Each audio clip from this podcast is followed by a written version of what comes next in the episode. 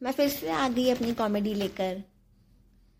मज़े आते हैं ना सुन के अगर थोड़ी सी भी स्माइल आती है ना तो I am very thankful for that कि आप हंसे। मैं एक किस्सा सुनाती हूँ। मेरे ना पड़ोसियों के यहाँ से ना गाजर का हलवा आया था, और उसमें ना पनीर डाला हुआ था गाजर के हलवे में। वो इतना गंदा था खाने में, लेकिन वो जिस बर्तन में आया था ना, वो बहुत बड़ा था।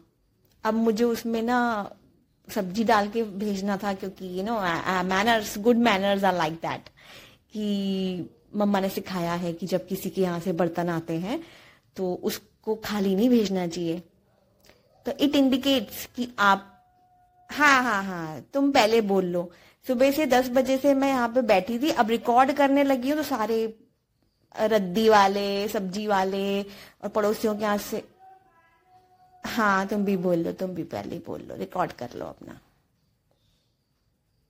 पड़ोस में कंस्ट्रक्शन वर्क की आवाज़ें भी तभी आती हैं जब मैं पॉडकास्ट रिकॉर्ड करती हूँ। हाँ हाँ नारियल ले लो, सबको अभी आना है। आ जाओ। तो अब मम्मा ने सिखाया है कि हमारा घर भी भरा पूरा है ये शो करने के लिए, बर्तन को खाली नहीं भेजते। अगर थोड़ी सी मजबूरी है, आप नहीं बना पाते तो शुगर भी डाल के दे सकते हैं उसमें। Anything you feel like हम बाहर से भी सामान लेके, कुछ भी खरीद के उसमें बर्तन में डाल के दे देते हैं। तो स्वीट कॉर्न बना के दिए थे। और थोड़ा सा नमक मेरे से भी तेज हो गया था, मुझे, मैंने बाद में चखा था। मेरा बेटा जब भी जाता है खेलने वहाँ पे तो मेरे मन में ये आता है, अरे भाई, कोई बर्तन मत ले आना बस, जो खाना है वहीं पे खाया ना। रद्दी वाला आया, रद्दी वाले का सुन के तो हर बार मेरे हस्बैंड ये बोलते हैं कि तुझे बुला रहा है वो। और फॉर्चुनेटली अनफॉर्चुनेटली वो बुला भी मुझे ही रहा होता है। उसको पता है ना, रद्दी के बदले जो सौ रुपये इसको मिलते हैं, ये उसी में खुश हो जाती है।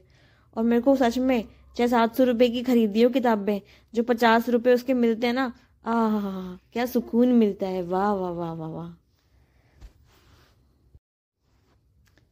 आप लोग क्या करते हो जब आपके पास चार पाँच चीज़ों की लिस्ट हो कि आपने क्लीनिंग करनी है, डस्टिंग करनी है, या फिर आप किसी ऑफ़िस में जाते हो काम करने तो आपको वहाँ पे लिस्ट ऑफ़ वर्क है कि you have to do a particular things in a particular time.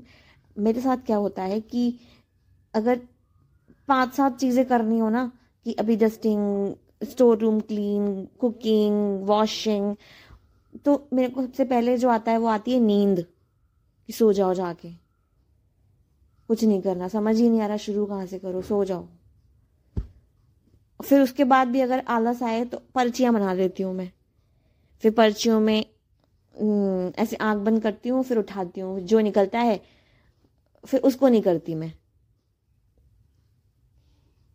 और यहाँ पे धूप इतनी कम आ रही है ना, घर, वॉशरूम में। आनी चाहिए ना वैसे। तो नहाने का पाँच मिनट का काम है मेरा।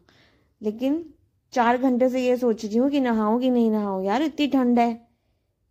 सच में ना छत पे होना चाहिए धूप में बाथरूम खुले में ऐसे ऊपर ग्लासेस लगे हो और बढ़िया धूप आ रही हो और नहाओ मज़ा आएगा।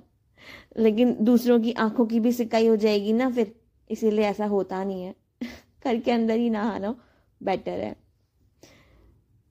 सो so, हँसते रहो ओके बाय